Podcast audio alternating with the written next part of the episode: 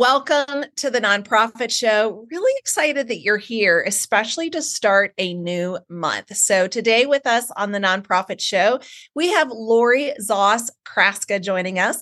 Lori is the founder and the CEO of Growth Owl, and she's brought to us a conversation that we've talked about several times, but it never gets old and it is always one we need to know more about. And that mm. is how we can fully engage our corporate sponsors. So stay with us because she has a lot to share. If you haven't met us yet, want to introduce uh, the two of us, although it's me today flying solo, but want to say thank you to Julia Patrick, CEO of the American Nonprofit Academy, for creating this platform where I get to serve as the co host day in and day out. I'm Jarrett Ransom, nonprofit nerd and CEO of the Raven Group, truly honored to have the backing, the support of our presenting sponsors, our corporate sponsors, if you will, Lori. And we, of course, want to fully engage them. So thank you to Bloomerang, American Nonprofit Academy, Fundraising Academy at National University, Nonprofit Thought Leader, Your Part Time Controller, Staffing Boutique, Nonprofit Nerd, as well as Nonprofit Tech Talk. These companies are here to help you elevate your mission and to do more good. So please do check them out. They're fantastic partners of ours. I learn a lot from them. And they've also helped us to produce many episodes, over 900. And you can find them on these three platforms. So, first of all, you can scan that QR code and download the app. You can also still find us on streaming broadcast and podcast platforms. So, pretty much anywhere you consume your entertainment, just call up the nonprofit show and you'll find us. And in fact, later today, this live conversation you're listening to now with Lori will be up on those platforms. So I want to welcome you to the show for those watching and listening. Really honored to have with us today Lori Zoss Kraska. She has an MBA and a CFRE. So in my terminology, Lori, super nerd, which is a compliment. I love yes. I love nerds. Uh, yes. Uh, you're founder and CEO of Growth Owl. So welcome to you. Oh, thanks for having me. It's a pleasure to be here. Yeah, well, this is your first time with us, Lori. So we want to learn a little bit about you, but tell us about you and tell us a little bit about Growth Owl and what role you play in this community. Sure. So Growth Owl was founded in 2018. And what we do is specifically work on behalf of nonprofits, associations, other purpose driven organizations to help them find funding, sponsorship, and resources specifically from Fortune 1000 companies or larger corporate potential sponsors. And we do that in several different ways. We have options for direct representation, there's options for training, there's options for a bit of a hybrid approach where we kind of do some research for you, find your prospects, give you the narratives of what to say, give you the tools to reach out. And we're kind of like the Oz behind the curtain, helping you and mentoring you through the process. Also, do a lot of speaking engagements within the nonprofit and association community about this topic. And as I think we'll talk about later, I wrote a book about this topic as well called the Boardroom Playbook. So, specifically, really geared towards corporate um, engagement. That's really the work that we'd like to do with clients throughout the country. Well, eh, thank you. And you shared with us uh, or shared with me earlier, you're joining us from Ohio. Is that right? Yeah, that's correct. I'm from Cleveland, Ohio. Correct. Yeah. And uh, just, I don't, I don't want to say enjoy, but just experience your first snowfall for the year. That yes. started last night. But you yes. do serve uh, other communities outside of your your local community. So let's get down to business because mm-hmm. I'm looking forward to you sharing some of these tips but we're going to start off, which I love, the power of brevity. So, what is what is this power of brevity? So, we have to remember when you're engaging corporate decision makers, well, it's on the whether it's on the philanthropic side, corporate social social responsibility, or marketing. These are very busy people, and you only have so much time to get their attention, right? So, when you're thinking about sending that first email, one of the biggest mistakes that most purpose driven organizations make is they say way too much. On average, yeah. when I'm looking at client emails, they're 500, 600 words. That is way too long. The power of brevity is being able to make a connection with a corporate decision maker through brevity and just understanding that the goal of that first email is just to have enough interest from the decision maker to get a second conversation to get moving, right? You're not selling anything. You're not talking about all the different pillars, mission, vision, value of your organization. What you're doing is just finding one compelling connection. What is it that your nonprofit does that connects to what this corporation is interested in? And you can find that through research, you know, setting up Google alerts, looking at their website, looking at their social responsibility pages, who they support philanthropically. But if you really just start with a message of who you are and what organization you're from, what is the connection between your organization, your mission, vision, and values, and that corporation's work? And finally, what is it that you want next? 150 words or less. This has been a formula that's worked very well for myself and my clients. You're going to get a big a hooping of respect, I like to say, from those decision makers because staying brief says that you're respecting their time. Yeah. And as you know, time is definitely precious. So 150 words or less. So yes. that means we are not giving them everything plus the kitchen sink, right? That's right. And you often see emails that are 500 plus words. Yes. So we're really looking for that magic 150 and less. Keep it short and sweet, aligned to their mission, aligned to who they are and, and some, uh, you know, some of their areas of interest. That's a really good tip starting off. Now let's move into decision making. Yeah. What? I'm curious, right? Corporate depth perception. What does this mean? Yeah, so this is a term I utilize for having empathy and understanding the process of what it's like working within a corporation. For us on the nonprofit side, finding funding for our organizations is priority number one. But for that corporate decision maker, what your interest is is priority 375,625, right? If we're so, lucky, right? If you're lucky. So what happens is a lot of folks within nonprofits, we take this personally. Why aren't they responding to me? I mean, there's such a match here. You have to understand the process.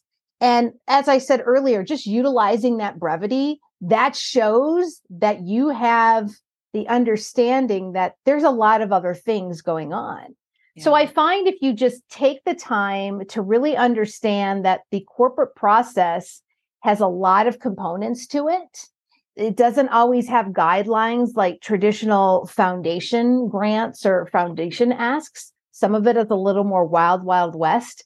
Just knowing that and acknowledging that is going to relieve pressure on yourself as well as provide empathy for the decision maker. They're going to feel that. And again, you're going to really set yourself apart two questions. Um, and yeah. I'm going to take them both because if I don't, I will forget the second one. Sure, no problem. But the first one is um, Is there a certain time of year we should be reaching out to these companies? Mm-hmm. And secondly, if we don't hear back from them, should we try again? And if so, how often? So, is there a certain sweet spot of timeline, Lori? And then also, should we just you know send one email uh, you know and, and say a prayer or should we send it again and again all right let me start with the first question so really every corporation is a little different but if you're dealing with corporate philanthropy they tend to be a little more calendared so okay. this time of year is perfect they're thinking about their calendar year and sometimes what's frustrating is in a nonprofit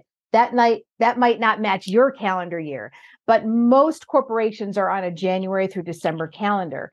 So, right now, if you're listening to this in November, this is the perfect time to outreach because they are starting to have those meetings about what is it they want to look at and give towards okay. from a philanthropic standpoint. However, I want to say if you're targeting corporate social responsibility, which we're going to talk about in a minute here, they mm. tend to have much more flexibility to be able to speak with you throughout the year. They have a little more, I well, actually a, a lot more flexibility in terms of their budget on where they can give funds. And corporate social responsibility is growing mm-hmm. in funding. So that's another thing to keep in mind when you're comparing corporate philanthropy versus corporate social responsibility.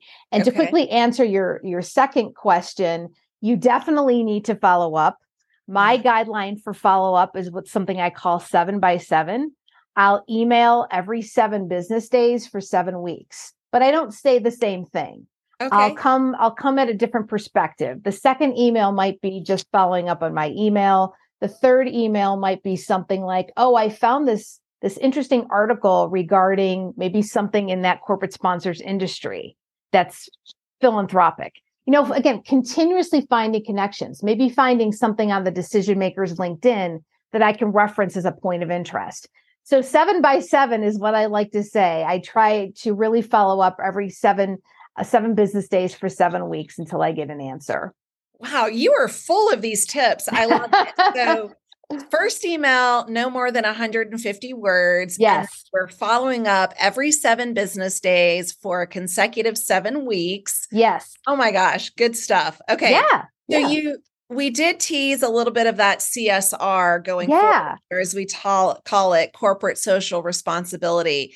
Talk to us more about the connection there, Lori, within that corporate social responsibility. Or again, if you're watching, you see the CSR highlighted because mm-hmm. that is also right the the acronym that we also refer to this as.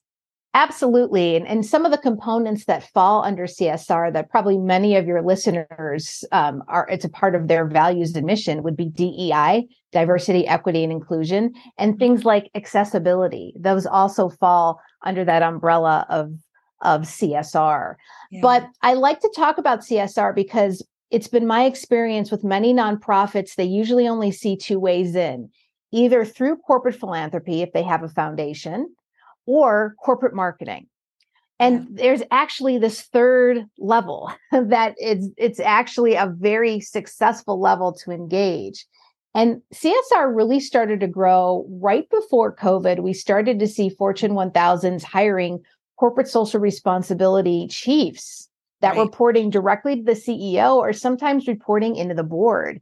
And they have full decision making authority. They have very healthy budgets and the whole purpose of the CSR budget is to engage with community organizations. That could be nonprofits, it could be educational institutions to find ways to get their brand associated with good work.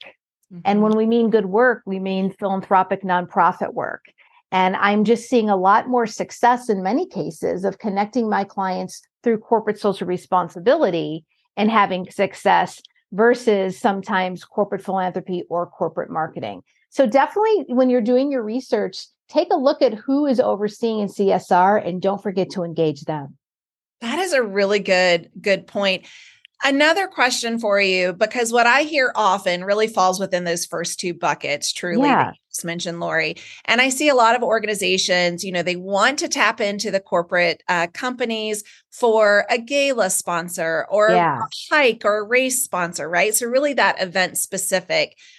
Our corporate partners, I mean, I do feel that they're looking for partnership. So they're looking yes. for reciprocal engagement. Absolutely. Can you share some of those uh, examples outside of literally the ballroom logo, right? Like for that gala, or whether it's a, a charity race or hike or some kind of event. What else are these companies looking for? You know, when you think of some like some of the things you've talked about, and and in any way that you can include your sponsor as a thought leader is mm-hmm. really going to set you apart. So a great mm-hmm. example would be probably more in the conference space.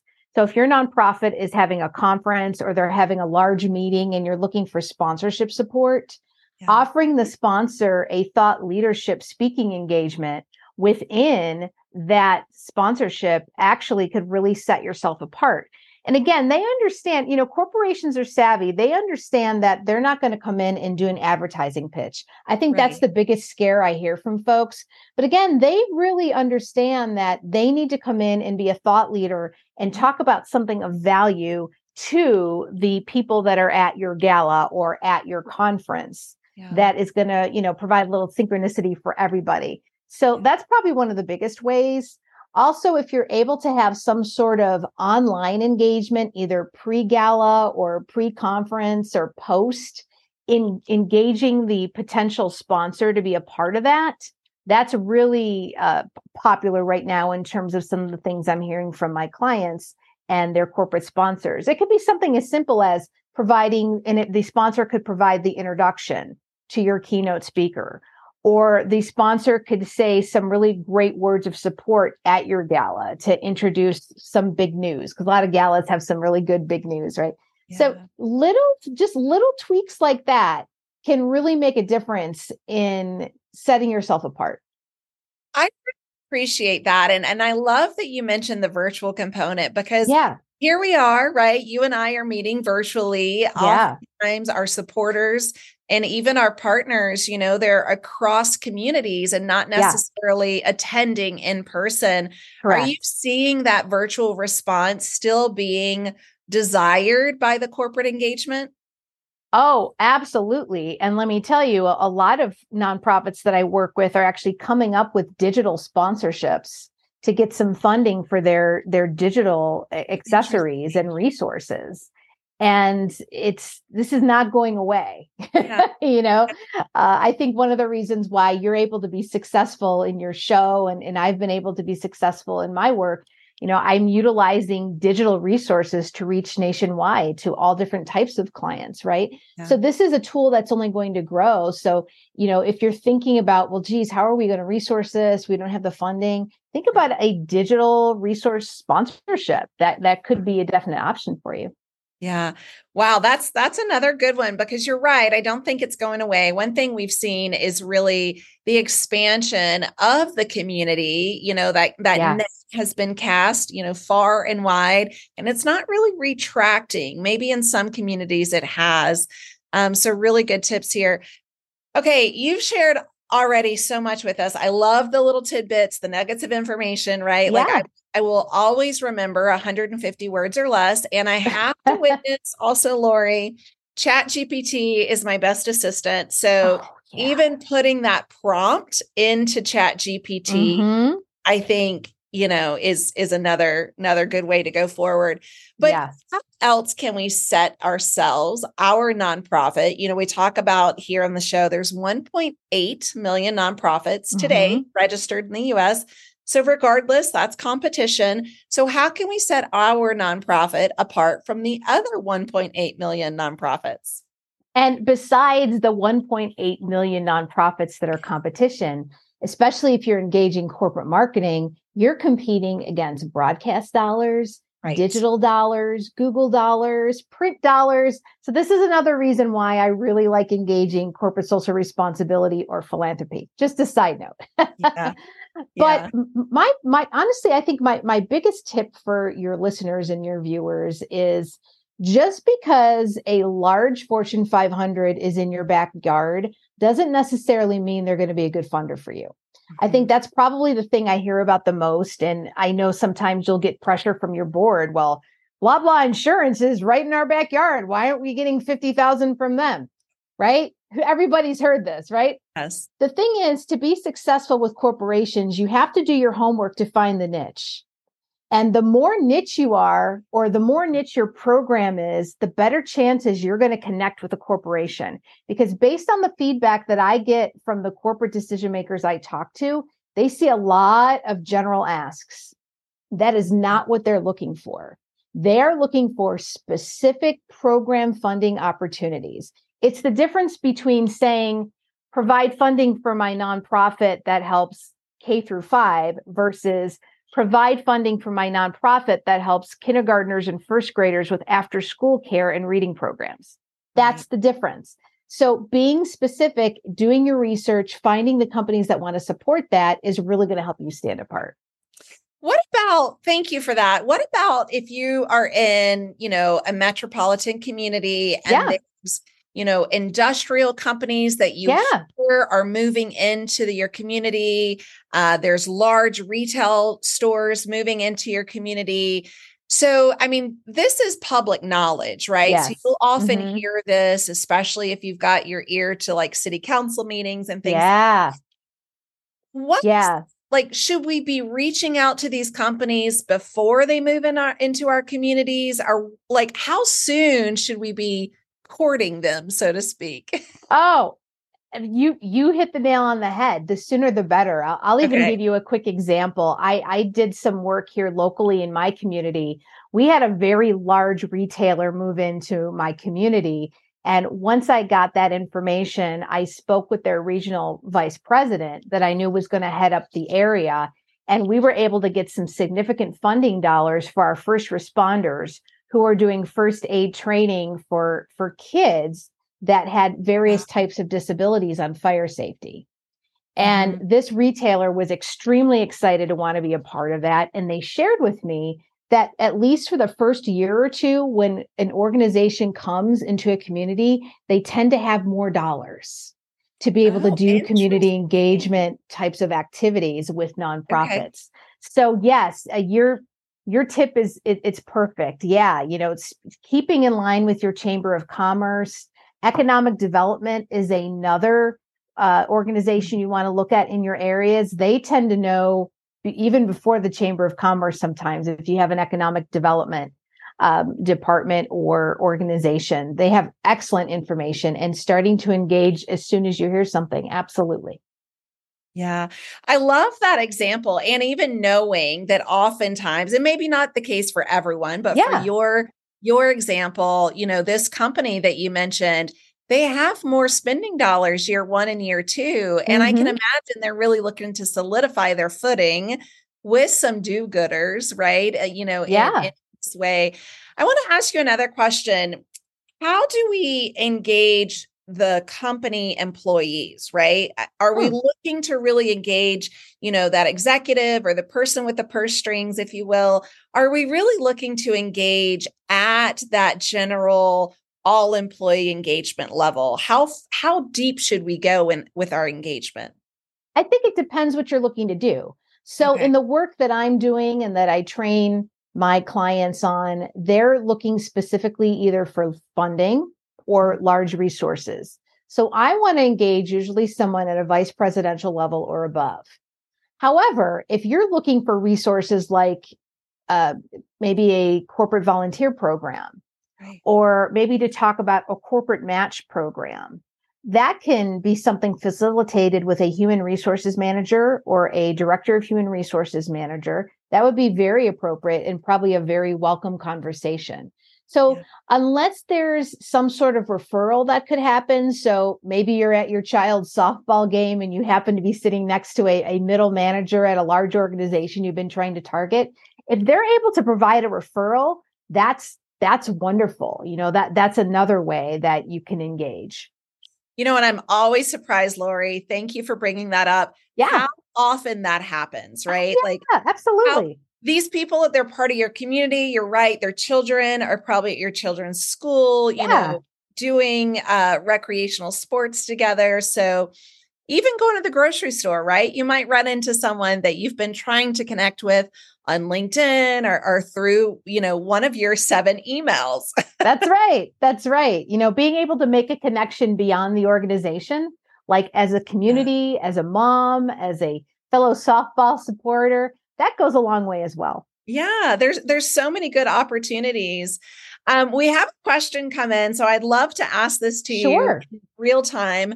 What do you find that corporations find most valuable to receive being a sponsor in terms of what they get out of it? That's a good question. Okay, so I'm going to answer this in a little different way than you're probably looking for because it popped in my head and I want to say this.